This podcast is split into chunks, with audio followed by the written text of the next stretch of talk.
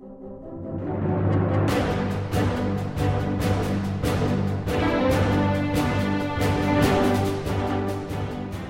to the Verse by Verse podcast, a ministry of the Friendship Congregational Bible Church. I'm Richard Church, the teacher on Verse by Verse, and I'm glad you've joined with us today as we study together God's infallible Word, verse by verse.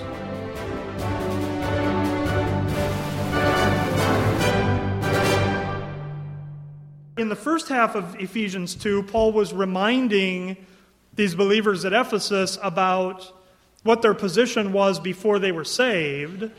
Now, here in the, in the last half of the chapter, he's going to remind them about what their position was as Gentiles before there was a change that took place. And, and you see what it was. So he says they were Gentiles. He says they were called uncircumcision by that which is called the circumcision in the flesh made by hands. One thing that made Jews different from Gentiles is that God gave Abraham this practice of circumcision.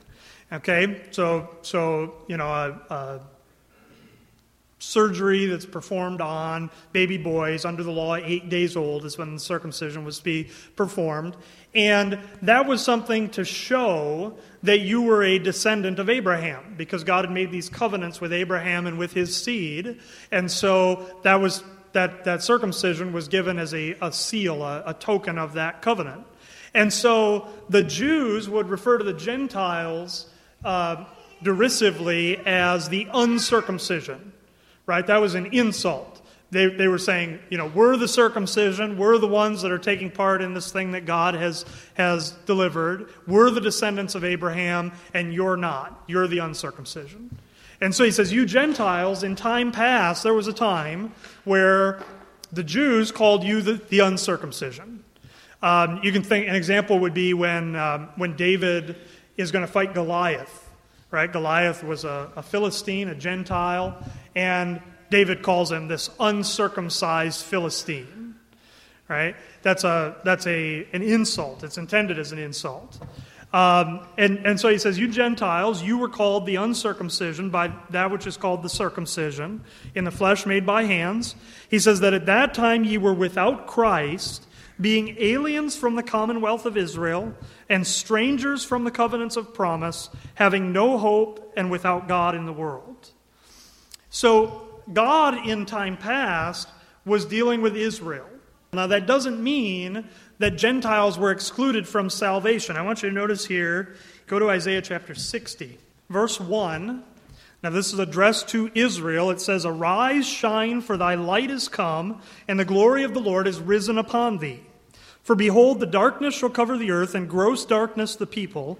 But the Lord shall arise upon thee, and his glory shall be seen upon thee. And the Gentiles shall come to thy light, and kings to the brightness of thy rising. Now, you see, God is expressing a desire there that the Gentiles would come to him, but you see what, how it's going to happen. God's going to shine his light on Israel, the Gentiles out there in darkness in the world. As they see that light, they're drawn to it. And they come to God through Israel. All right?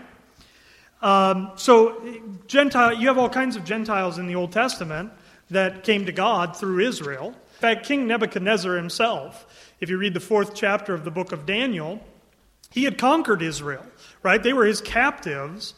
And, you know, normally in the Gentile world, if you defeat your enemy in battle, that means in, the, in that ancient pagan mind, it meant your gods were stronger than his gods, right? So a lot of times the captives would wind up worshiping the gods of their captors.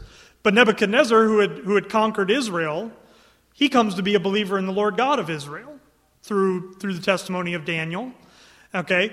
And, and so you have these Gentiles, but they always came through Israel because that's where God was dealing, and that's what Isaiah 60 describes. So, so that's how God was doing it in, in the Old Testament. But there was this clear difference, right? There's a difference between Jew and Gentile. If you ever read through the law that God gave to Israel, you know, there's a lot of laws about putting differences between this and that, right? Kosher dietary restrictions. You can eat, you can eat uh, meat from an animal if it chews the cud and splits the hoof.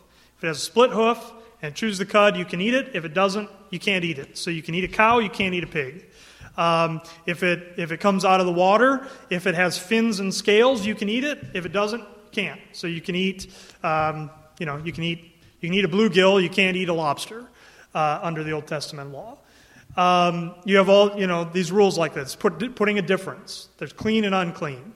Um, they had to, they couldn't sow their field with mingled seed. They couldn't wear clothing where two different kinds of, of fabric were mixed. Okay? It, there was, to put a difference between things. Why? Because God had put a difference between Israel and the Gentiles. And all those things were just like object lessons for Israel to learn, put differences. All right? So that's what, that's, that's the way things were in the time past that Paul's describing. Go back to Ephesians 2. The Gentiles as a group were, he says that they were without Christ, being aliens from the commonwealth of Israel. You know, individual Gentiles could go and join themselves to Israel and, and be saved uh, by worshiping the Lord God of Israel, by believing in the Lord God of Israel. But the Gentiles as a whole were without Christ. They were aliens from the commonwealth of Israel. They were strangers from the covenants of promise. All the covenants were made with Israel, not with the Gentiles. Um, and he said they had no hope and they were without God in the world. But then you see in verse 13, there's that word but again. The, the first half and the second half of, of Ephesians 2 kind of follow the same parallel, right? Ephesians 2, the, the first few verses talked about how you were as an unbeliever, but God, who is rich in mercy.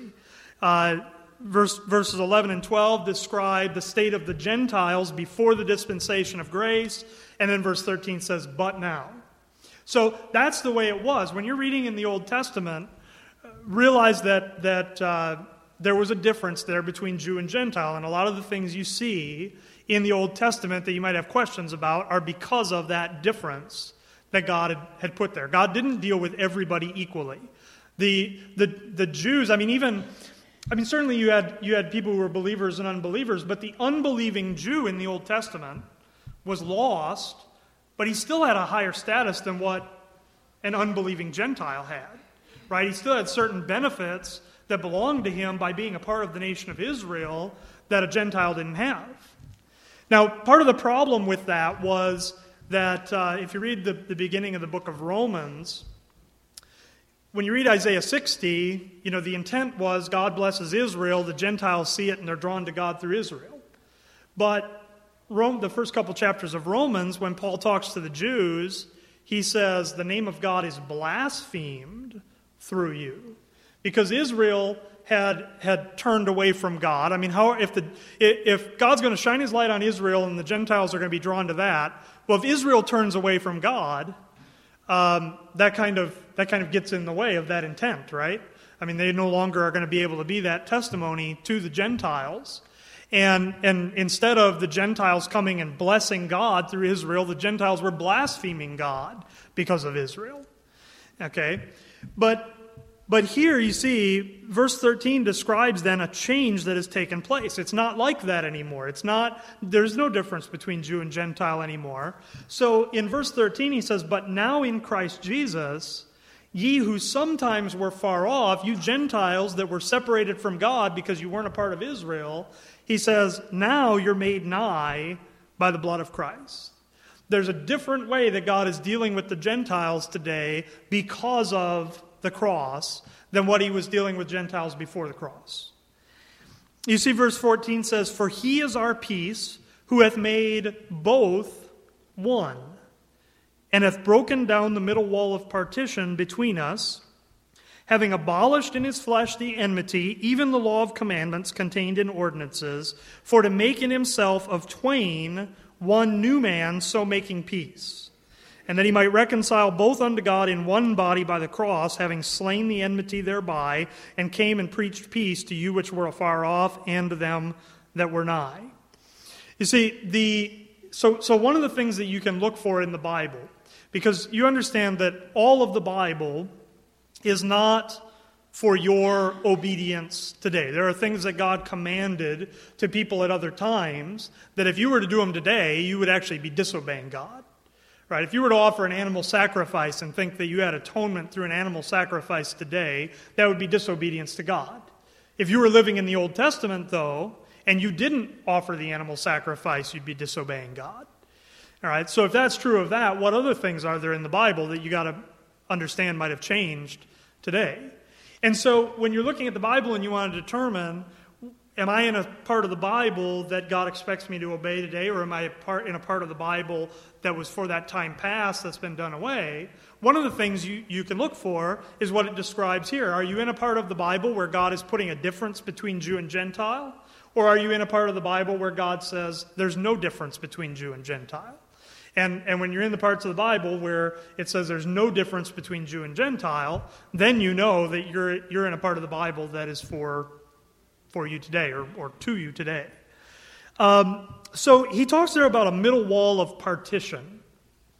Now, there's, there's a couple things going on there. One, one of the things, when he talks about the middle wall of partition, this is something that especially, especially the Jews would have they would have made a connection with, with something that was familiar with them. And that is that at the temple in Jerusalem, remember God told Israel to build a temple at Jerusalem. That was the only place where they were allowed to offer sacrifices, it was a place of worship.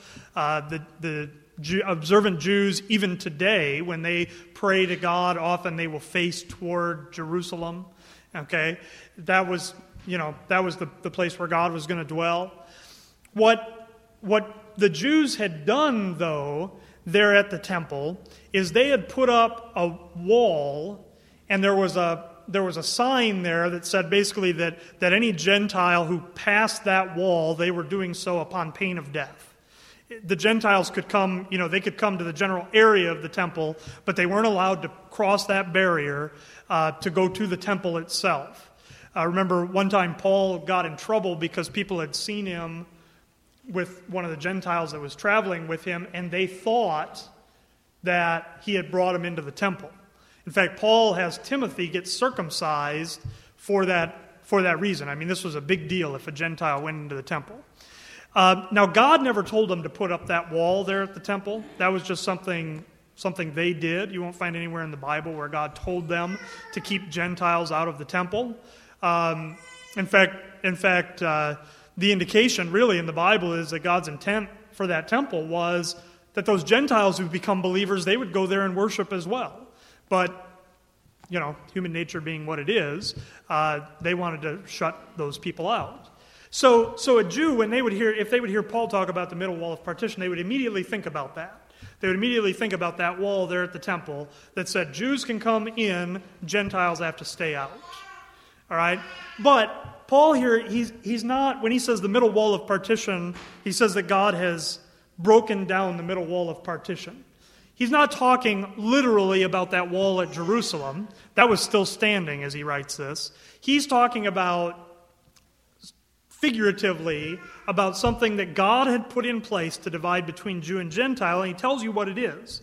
He says, he says that uh, he's broken down the middle wall of partition between us Verse 15, having abolished in his flesh the enmity, even the law of commandments contained in ordinances.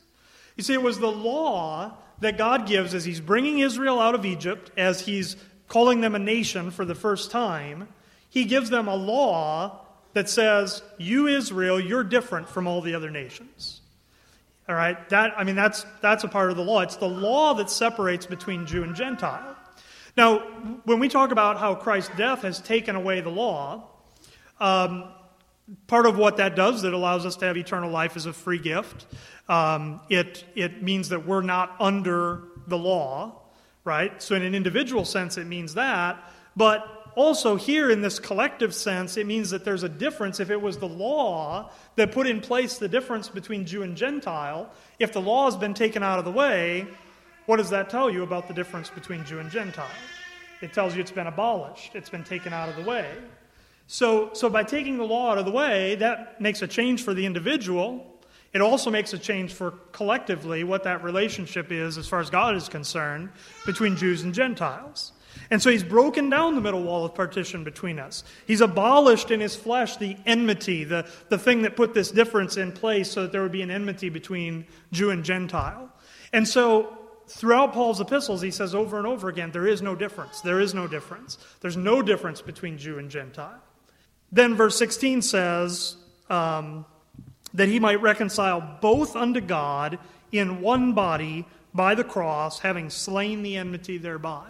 So the cross takes away the enmity between the individual and God. It also takes away the enmity between Jew and Gentile. And so, actually, here, when it talks about reconciliation, it's not so much talking about the reconciliation of a person receiving eternal life and being reconciled to God, but it's talking about the, the reconciliation as God has taken away the difference between Jew and Gentile.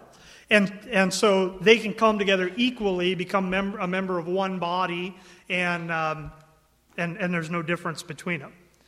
Um, and, and you see verse 17 then says, And came and preached peace to you which were afar off and to them that were nigh. Well, if the difference has been taken out of the way, God's got to let somebody know about it. And so he sends out a message to those Gentiles about how that difference has been taken away. Now, all of these things that Paul is talking about here were not they were not prophesied. They weren't prophes- the Old Testament never prophesies that the difference is going to be taken away between Jew and Gentile. What you have in Old Testament prophecy is you have God dealing with Israel. You have uh, certainly prophecies about God sending them a Messiah and, and that Messiah dying for their sins. And then you have prophecies about a kingdom where Israel is going to rule over all the Gentiles.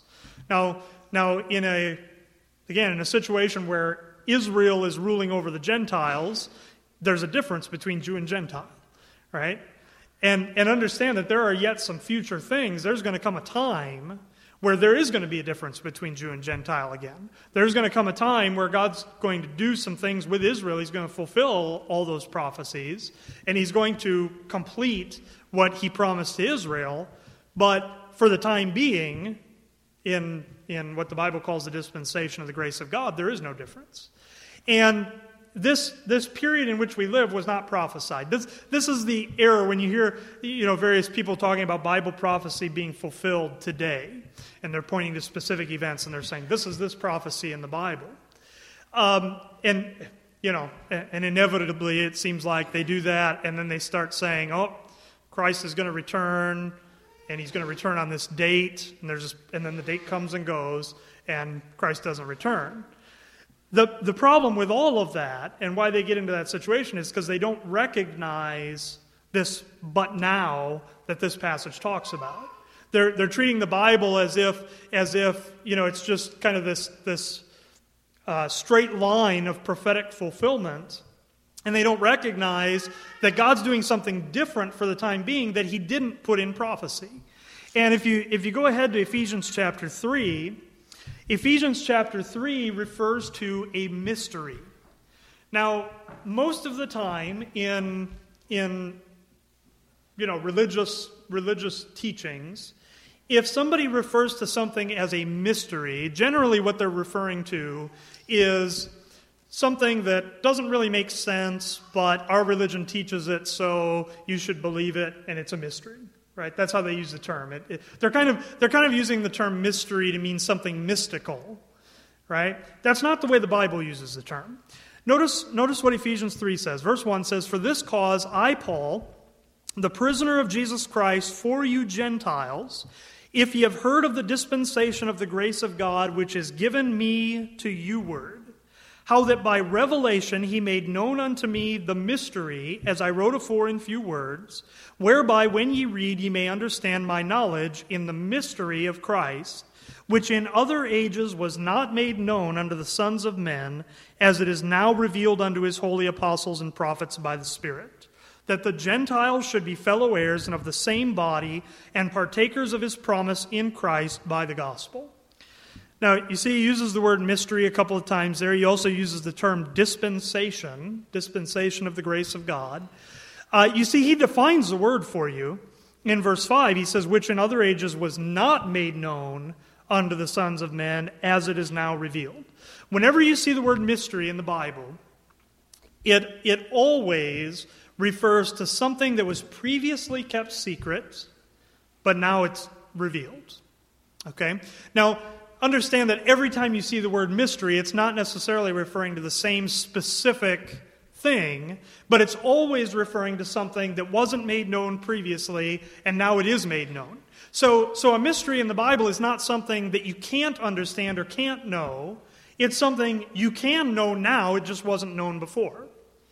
All right, so this mystery that Paul is talking about, uh, just the way he defines it, you can tell that it can't be something that was prophesied. If it was prophesied previously, then they would have known about it. Right? He says it was not made known. He doesn't just say that men didn't know it. There were certainly things in prophecy that, that men didn't know because they didn't understand the prophecy, right? Or they, or they misinterpreted it or, or whatever. But here he doesn't say just that men didn't know it, he said it wasn't made known. God didn't tell anybody about it. There, there are these things referred to as mystery that God didn't tell anybody about that you aren't going to find in Old Testament prophecy. Here he says that, that the Gentiles should be fellow heirs and of the same body and partakers of his promise in Christ by the gospel is a mystery. Now, always in prophecy, even when, you know, even in prophecy, when you get out into the new heaven and new earth, Gentiles are always lower than Israel. Okay, so, so even, in the, even in the new earth, it says that Israel was going to rule over the earth forever. Always, always under that prophetic program, there's a difference between Jew and Gentile. When, when Paul is talking about there being no difference, that's something nobody ever knew about before God revealed it to Paul. And nobody could have known about because it was kept secret. And, and you see how Paul stresses here that this mystery has been given to him. He says, he says he's the prisoner of Jesus Christ for you Gentiles, right? So this is something that, that deals primarily with the Gentiles. Um, he says that the dispensation of the grace of God was given to him. And then he says, How that by revelation he made known unto me the mystery. The, the way he uses the terms there, the term dispensation of grace and mystery, or at least the mystery he's talking about here, are used interchangeably, right? He says that God he says that the dispensation of the grace of God is given me to you, word. And then he says, How that by revelation he made known unto me the mystery. That's just two different ways of saying the same thing. Uh, a dispensation, um, you know, we say we're dispensational or, or we're dispensationalists. Um, a dispensation is something that God has dispensed, it's something he's, he's given out. Sometimes you'll see dispensational charts. In fact, we probably have some some uh, in the back there on the back table. You see dispensational charts, and they'll talk about you know the dispensation of innocence and the dispensation of conscience and the dispensation of, of human government and, and the dispensation of the grace of God. You know, God has dealt with man in different ways at different times, but if God's going to change the way he deals with man, he has to reveal it to somebody. So, like when God starts to work with, with Abraham to form the nation of Israel, he tells Abraham what he's doing. And there's a, and there's a dispensation that changes there. Uh, so the dispensation of the grace of God would be this revelation that God gave to Paul. Sometimes we use the term to refer to like a time period and understand that, you know, those instructions that God gives, they, they, they have effect in a time period, right? There's a time period where this dispensation of the grace of God is in effect. There's going to come a time where it's not in effect, and there was a time before it was in effect. So sometimes, for convenience, we'll, we'll refer to a period of time as being a certain dispensation. But really, the period of time isn't dispensed, it's the revelation that God gives that's dispensed. And so there was this mystery that God didn't tell anybody about, that was kept secret, that he reveals to the Apostle Paul. That's why Paul is so important in your Bible. That's why, out of the, the uh, 27 books of the New Testament, 13 of them are written by the Apostle Paul. See? Because there were some things that God didn't tell anybody else that he reveals to Paul that were, were this mystery that you won't find anywhere in the Bible except Paul's epistles, except for Romans through Philemon. And, and you see, it wasn't in other ages, verse 5 says, in other ages it wasn't made known unto the sons of men. So you aren't going to find it in the Old Testament. You aren't going to find it in the teachings of Christ during his earthly ministry. It wasn't made known to anybody. But Paul says it was revealed to him. And, and he says that that's that the Gentiles should be made fellow should be fellow heirs and of the same body and partakers of his promise in Christ by the gospel. Instead of the Gentiles being, separ- being separated from Israel, now the Gentiles were brought in and, and they could be fellow heirs. And then Paul says, Whereof I was made a minister according to the gift of the grace of God given unto me by the effectual working of his power. The important point here from these passages is, first of all, that there's been a change.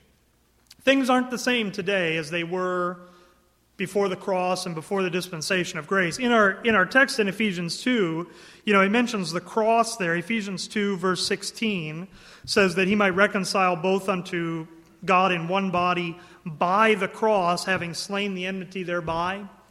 Now, understand that doesn't mean that the change comes specifically at the cross. I mean, if you read scripture about what happened even for, for a significant period of time after the cross, you see there's still difference between Jew and Gentile. But it's revealed then that by the cross, God was able to take away this difference. And that's not revealed until it starts to be revealed. Like if you're reading through the book of Acts, you know, the book of Acts begins with the, the ascension of Christ and then the day of Pentecost. It's really not till you get to about chapter 9 of the book of Acts that this dispensation of grace begins to be revealed, that God starts to talk about there being no difference between Jew and Gentile. And when what that means is, what that the, the fact that there is that difference means that when you're studying the Bible, you have to apply some of these things to what you're learning. You have to apply when, when you're reading the Old Testament you have to understand that there may be many things there that are applicable. Certainly, you know, certainly the character of God never changes in any dispensation. But just because God gave an instruction back in the Old Testament doesn't mean it's for your obedience today. Animal sacrifices being the one example, there would be many, many other examples.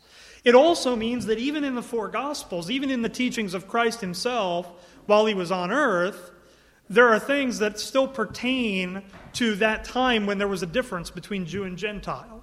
I mean, why was it that Jesus Christ said salvation is of the Jews? Because there was still a difference. Why was it that, that Jesus Christ said it wasn't fitting to take the children's bread and cast it to the Gentile dogs? Right? Because there was still a difference. Now, there were Gentiles who came to Christ. They came you know, came through Israel, came to Christ, uh, but there was a difference. Today, there is no difference. And so when you're in, when you're in Paul's epistles, you know, there you've got the dispensation of grace. There, there's less question about what's applicable and what's not. But when you're in those other parts of the Bible, you always at least need to keep it in your mind, in your own study, is you need to say, okay, is this something that carries over into the dispensation of grace? Or is this something that relates to this difference between Jew and Gentile and, and is no longer applicable. And, um, and again, to, to recognize that mystery nature, that'll help to clear up a lot of issues. It helps to clear up a lot of issues about Bible prophecy and things like the rapture. You know, the reason that people confuse, there's some people who don't believe in a pre trib rapture. Uh, they don't they, they believe that there's just the second coming of Christ at the end of the tribulation. That's because they don't understand this mystery that Paul talks about, and so they just group everything together, and they think that the coming of Christ that Paul talks about is the same coming of Christ that's referred to in the Old Testament, or you know, or in these other places. And and so just like just like uh, there in Ephesians 2, where, where when you get to verse 4 and it says, but God, and you see that change from what you were to, to what you are now, when you're in verses 11 through, through uh, 18 there, and you come to but now, that's a change as well. And, and that, recognizing and understanding that, it, it, uh, it removes a lot of confusion about the Bible. I mean, if you've, if you've, studied the Bible and you get confused and you think, what, you know, what's, what's all this stuff in the law? Or what's all, all these things? How, how can that apply today? Um, much of it does not because we're in this mystery. We're in this dispensation of grace. We're not in that dispensation.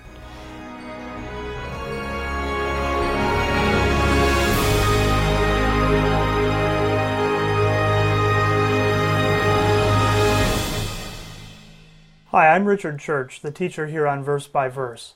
I'm glad you've listened to our podcast today, and I would like to let you know that if you have any questions about anything you've heard here, you can contact me by email at richard at richardchurch.com or by telephone 608 339 9522. I also encourage you to check out our church website at www.friendshipbiblechurch.com Thank you for joining us today, and our prayer is that this program would be a blessing to you in helping you to grow in your understanding of God's grace.